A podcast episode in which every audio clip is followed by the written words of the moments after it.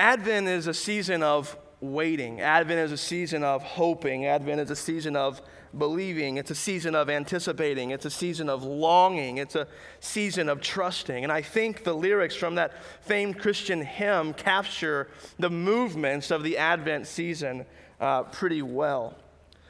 Long lay the world in sin and error pining till he appeared and the soul felt its worth. A thrill of hope, a weary world rejoices, for yonder breaks a new and glorious morn. The title of this sermon series is A Weary World Rejoices. And our text today thrusts us right into a world in sin and error pining. We pick up our text in media res, if you will, in the middle of action. Isaiah's massive prophecy is finally winding down, and he's addressing the people of God, both those who have returned from the exile uh, of, of, the Babylonian exile of 586 BC and return to Jerusalem, and to those of God's people who will read this prophecy in posterity, people like us. God's people, through the voice of the lamenter this morning, are bemoaning the devastation wrought on their land during imperial rule. And the people themselves have so long lived among outsiders, they no longer live like God's people. Their spiritual sensibilities have grown dull. Their intimacy with God, their Father, is a distant, distant memory. God's people are weary. Yes, they know God has acted in the history of his people, but they haven't seen it. And I can't help but think for many of us, Advent season finds us kind of like them. Not rejoicing, but weary. We know God has acted, but it's just been a while since you felt it. Perhaps this Advent season finds you weary because of life's circumstances, and if we're honest with ourselves, weary because of our sin. So, together, let's go to God's Word. Let us hear the voice of the prophet who pleads with God to come down. Let us worship the God who has come down in Isaiah 64, 1 through 9. Now, I'm going to read the whole thing briefly. Uh, verses 1 through 5a are sort of the first part uh, of the sermon this morning, and we'll call it the God of glory. The God of glory. Verses 5b through 7 are the second part, and we'll call it the people who sin the people who sin. And then verses 8 and 9 wind out the text, and we'll call those the God who hears. Oh, that you would rend the heavens and come down, that the mountains might quake at your presence, as when fire kindles brushwood and the fire causes water to boil, to make your name known to your adversaries, and that the nations might tremble at your presence. When you did awesome things that we did not look for, you came down. The mountains quaked at your presence. From of old, no one has heard or perceived by the ear. No one has seen a God besides you who acts for those who wait for him. You meet him who joyfully works righteousness, those who remember you in your ways. Behold, you are angry, and we sinned. In our sins, we have been a long time, and shall we be saved? We've all become like one who's unclean, and all our righteous deeds are like a polluted garment. We all fade like a leaf, and our iniquities, like the wind, just take us away. There is no one who calls upon your name, who rouses himself to take hold of you, for you have hidden your face from us and have made us melt in the hand of our iniquities. But now, O Lord, you are our Father. We are the clay, and you are our potter. We are all the work of your hand. Be not so terribly angry, O Lord, and remember not iniquity forever. Behold, please look, we are all your people. Verse 1 Oh, that you would rend the heavens and come down, right? Isaiah is saying, Oh, that you would just break open the firmament, that you would just pop open the sky, and that you would come. And the mountains would, would quake at your presence as when fire kindles brushwood and the fire causes water to boil, meaning his coming would have an effect on the creation. The most immovable things in the world, the mountains, even they will tremble at your presence, O Lord, if you would just come down. Verse 2. In verse 3, so, no, yeah, verse 2, as when fire kindles brushwood and the fire causes water to boil, to make your name known to your adversaries, and that the nations might tremble at your presence. Make your name known to your adversaries, to the nations who rise against us, that they may tremble at your presence. Glorify yourself, glorify your name, so that all will see that you are the living God, that you are the God of might, you are the God of glory, and you are the God of power. Like you did, verse 3, when you did awesome things that we didn't even look for. You came down and the mountains quaked at your presence. What we're asking you to do, God, you've done before. We're asking you to come down and make the mountains quake so that all will see that you are the God of glory. And you've done that before, God. You've intervened in human history before. You've showed up and changed everything before. In fact, just a little bit ago in the prophecy, we didn't read it today, but God has, uh, the, the, the, the psalmist, the lamenter in Isaiah has shared some stories of God's intervening in human history. In Isaiah chapter 63, verses 7 through 14, Isaiah in his lament writes, I will recount the steadfast love of the Lord, the praises of the Lord, according to all that the Lord has granted us, and the great goodness to the house of Israel that he has granted them according to his compassion, according to the abundance of his love. For he said, Surely they are my people, children who will not deal falsely. And he became their Savior. In all their affliction, he was afflicted, and the angel of his presence saved them. In his love and in his pity, he redeemed them. He lifted them up and carried them all the days of old. But they rebelled, they grieved his Holy Spirit. Therefore, he turned to be their enemy and himself fought against them.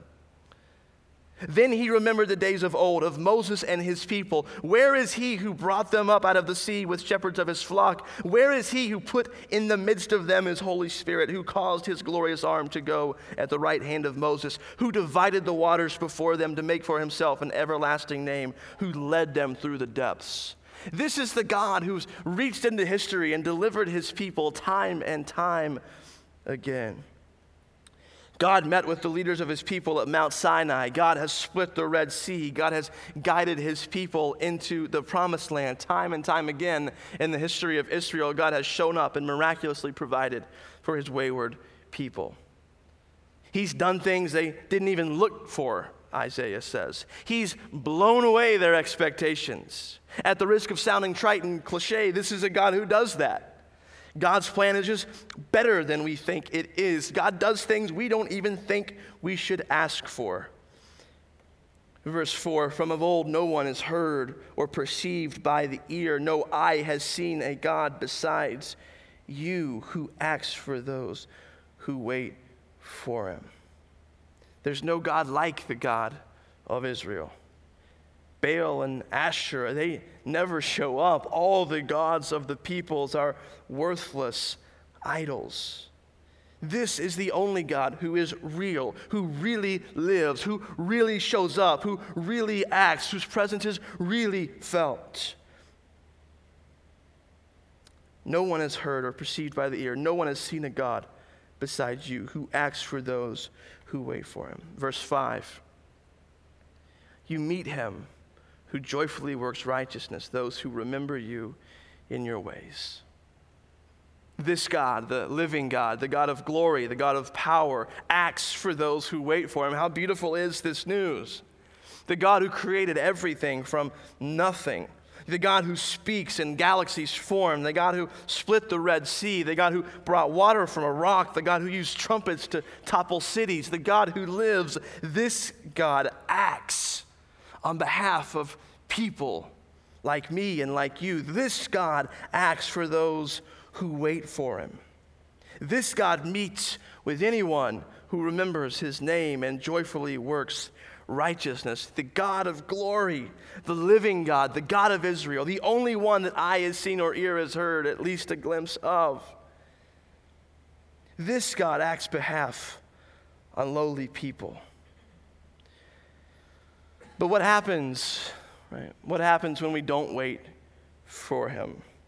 What happens when we don't joyfully work righteousness? What happens when we don't walk in his ways? What happens when we fail? What happens when we sin?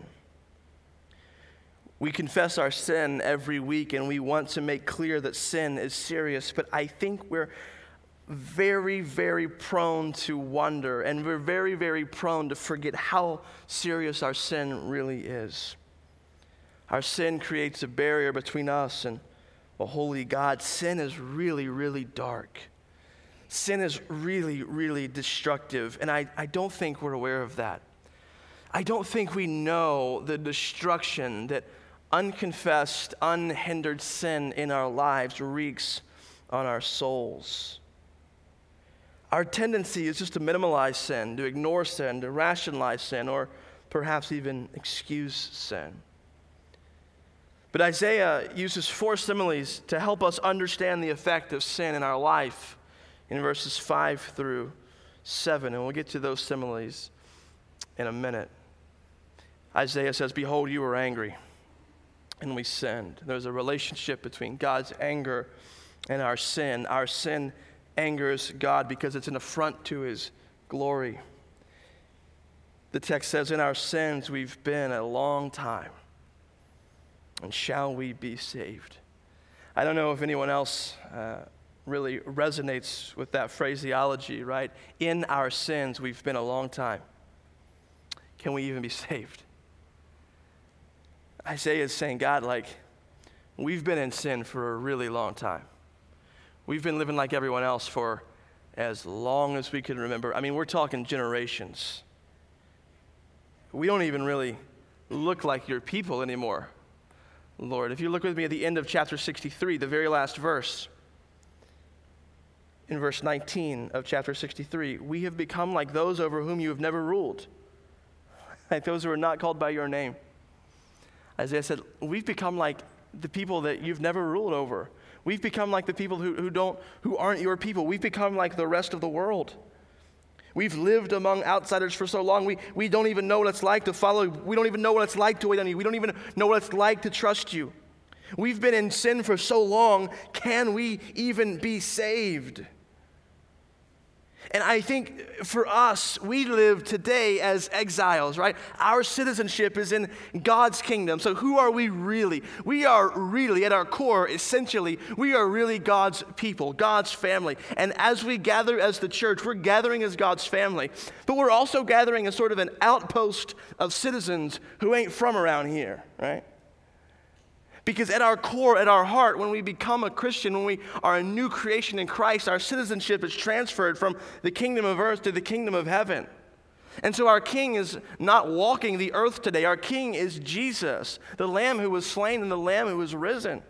And so, as citizens of the kingdom of King Jesus, we are just pilgriming, pilgrimaging through. That's not the way to say that, but we're going to roll with it. We're just traveling through this weary land. And when we gather, the church is like an, an outpost of that kingdom. It's almost like an, an embassy uh, where, where God's people who aren't from around here gather together. But here's the problem when we leave the confines of our community, we're no longer in that place, right? We're still citizens of another kingdom, but we find ourselves wandering in a weary land. We find ourselves wandering among people who worship false gods. We find ourselves wandering among people who do not live by the rule of Christ in their lives. And we can find ourselves very, very, very, very easily becoming just like everyone else.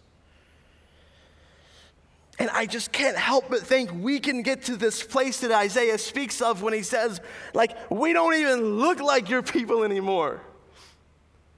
People wouldn't know that we're God's people if, if we told them, right? Our, our actions don't indicate that reality in our lives. Think about your life. Think about my life. Think about our lives, right? Maybe you're saying, I can't tell you what makes my life different from my unbelieving neighbor. We both just kind of do what we want. And we're both popping pills to mask our problems. We're both, you know, hooking up with whoever we want. We don't value marriage and God's plan for our lives. We buy all kinds of stuff because we think it'll make us happy. We put our hope in political leaders because we think they'll bring deliverance. We get mad and bitter at people and we don't forgive them. We don't seek grace. We don't seek truth. In fact, we hate the truth. We're gossipy. We're slanderous. We're full of animosity.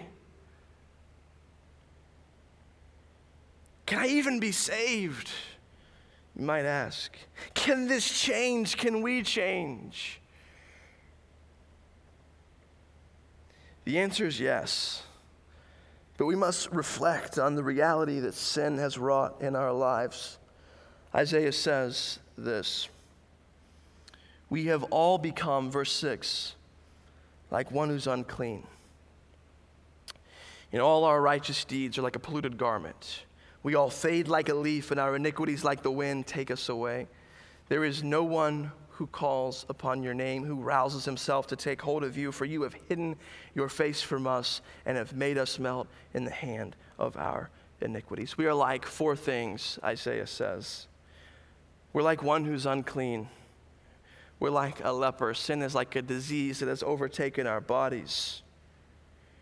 Our righteous deeds are like a polluted garment famous Puritan preacher said, Our very repentance requires repentance, right?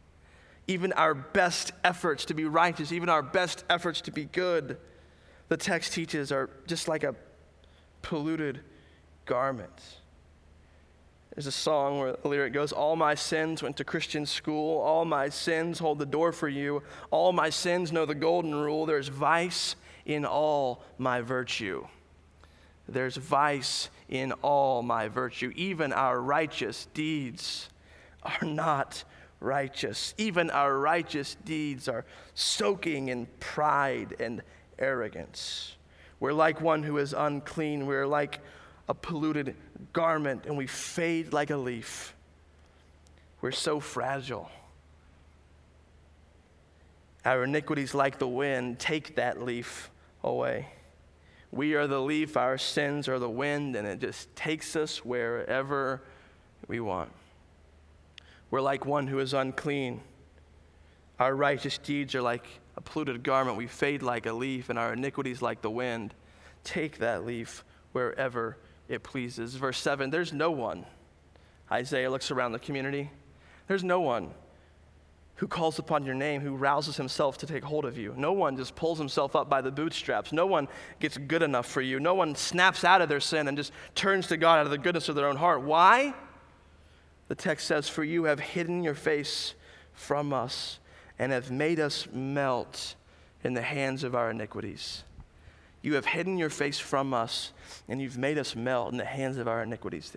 We have turned from you, and we've turned to the gods of the people, the worthless idols.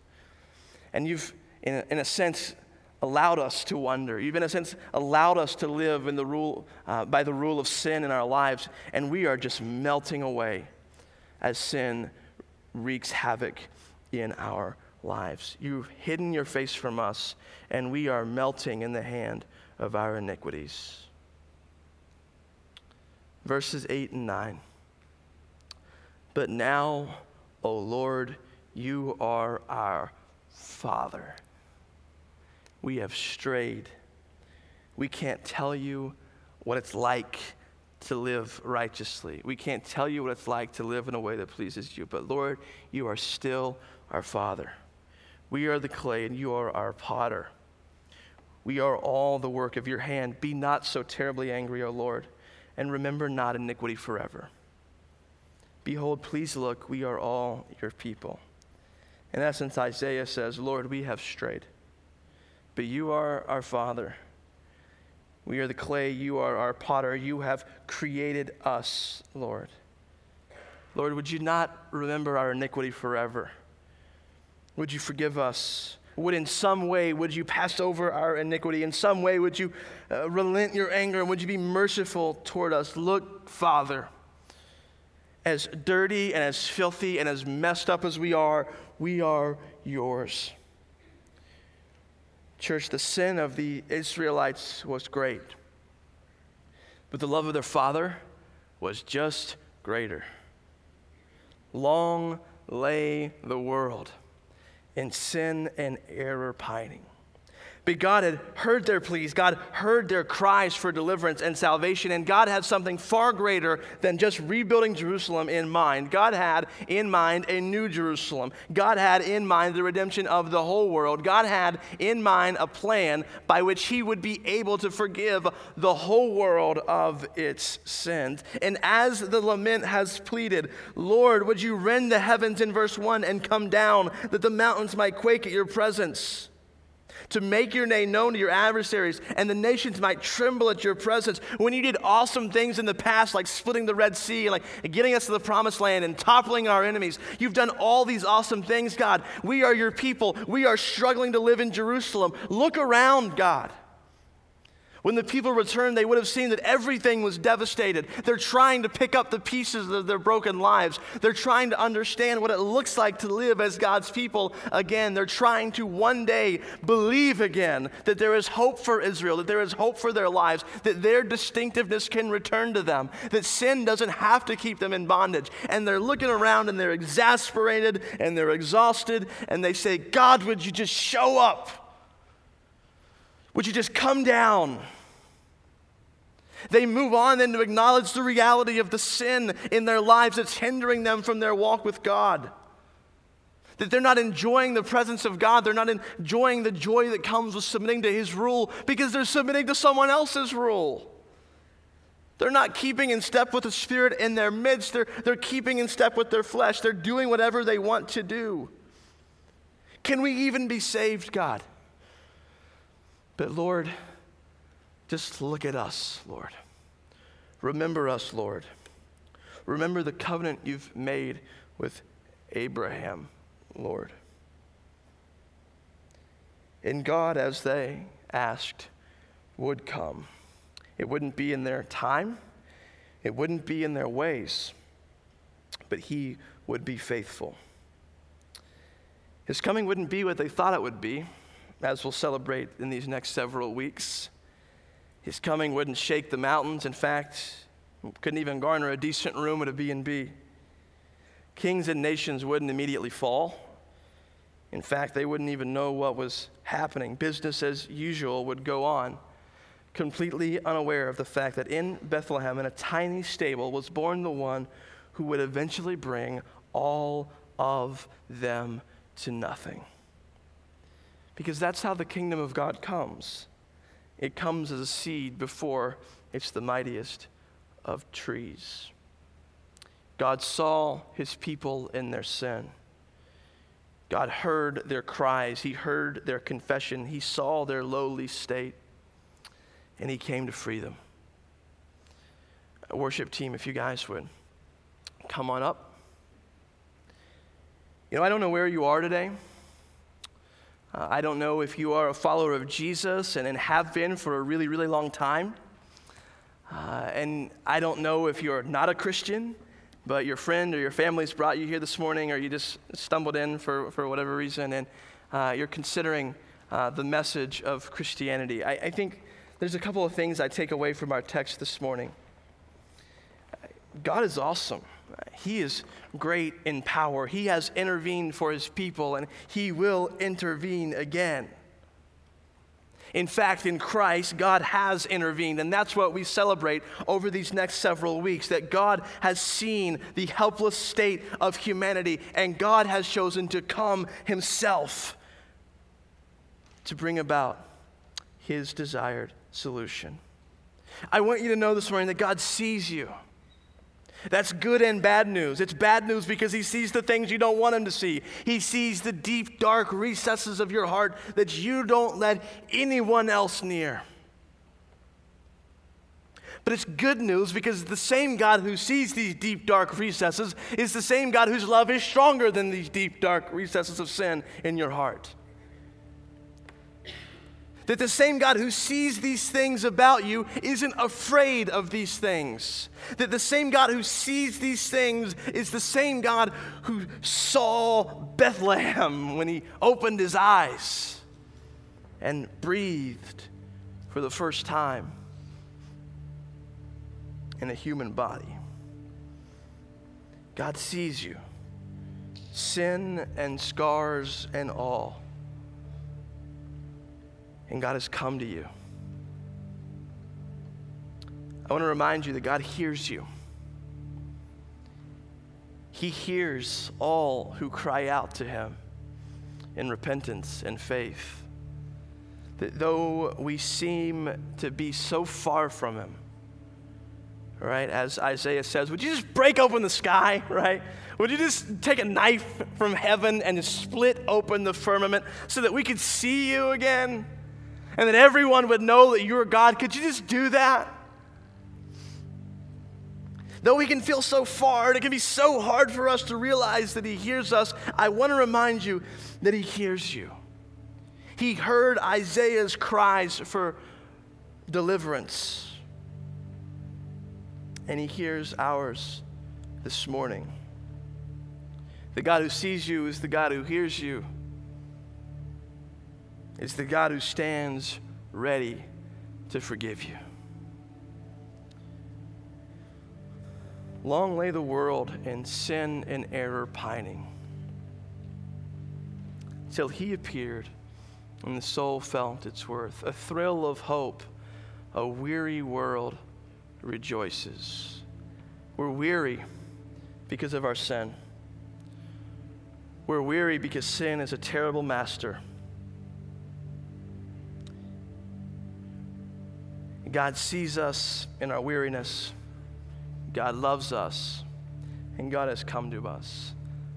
A thrill of hope, a weary world rejoices, for yonder breaks a new and glorious morn. Isaiah had no idea fully, at the moment at least, what it would mean that God would come in the flesh to take on the sins of the world. And just as Isaiah looked ahead to the coming of Christ, we look back at the coming of Christ. But we don't just look back at the coming of Christ, we also look ahead at the coming of Christ. That Christ has come once, and Christ will come again. For yonder breaks a new and glorious morn. Would you pray with me? Lord, um, you see us, you hear us. Our weariness is not lost on you. You don't just leave us to our sin, you have come to us that you may provide a way out of our sin. That to the answer, can we even be saved anymore? You speak a resounding yes. Lord, over these next several weeks, help us reflect on the beauty of the gospel. Help us reflect on our helpless estate without you. And in so doing, Lord, humble us. Remind us how weak we are. Remind us that our righteous deeds are like a polluted garment. Remind us, Lord, that on my own I am like one who is unclean. Remind me, Lord, that I fade like a leaf, that my life is a vapor. Remind me, Lord, that my sin can have its way with me when I allow it. Remind me, Lord, how weak and how frail and how weary I am. But then, Lord, remind us how strong you are. Make us a humble people over these weeks. Make us a reliant people over these weeks. Make us a people over these weeks whose confidence is in the fact that you have come and whose hope is in the fact that you will come again. I pray that if anyone in here this morning He's just crying out like Isaiah did on behalf of his people Lord, we've looked like everyone else for so long. Can we even be saved? Can my life even change? Can I even find freedom from these sins that have so long beset me? I pray that through your word, your spirit will speak a resounding yes. God made you, God loved you, and God has come to earth to live the life you should have lived and died the death you deserved to die so that God could forgive you. Thank you for your spirit who meets us in this place this morning and who indwells us this morning. In Christ's name we pray. Amen.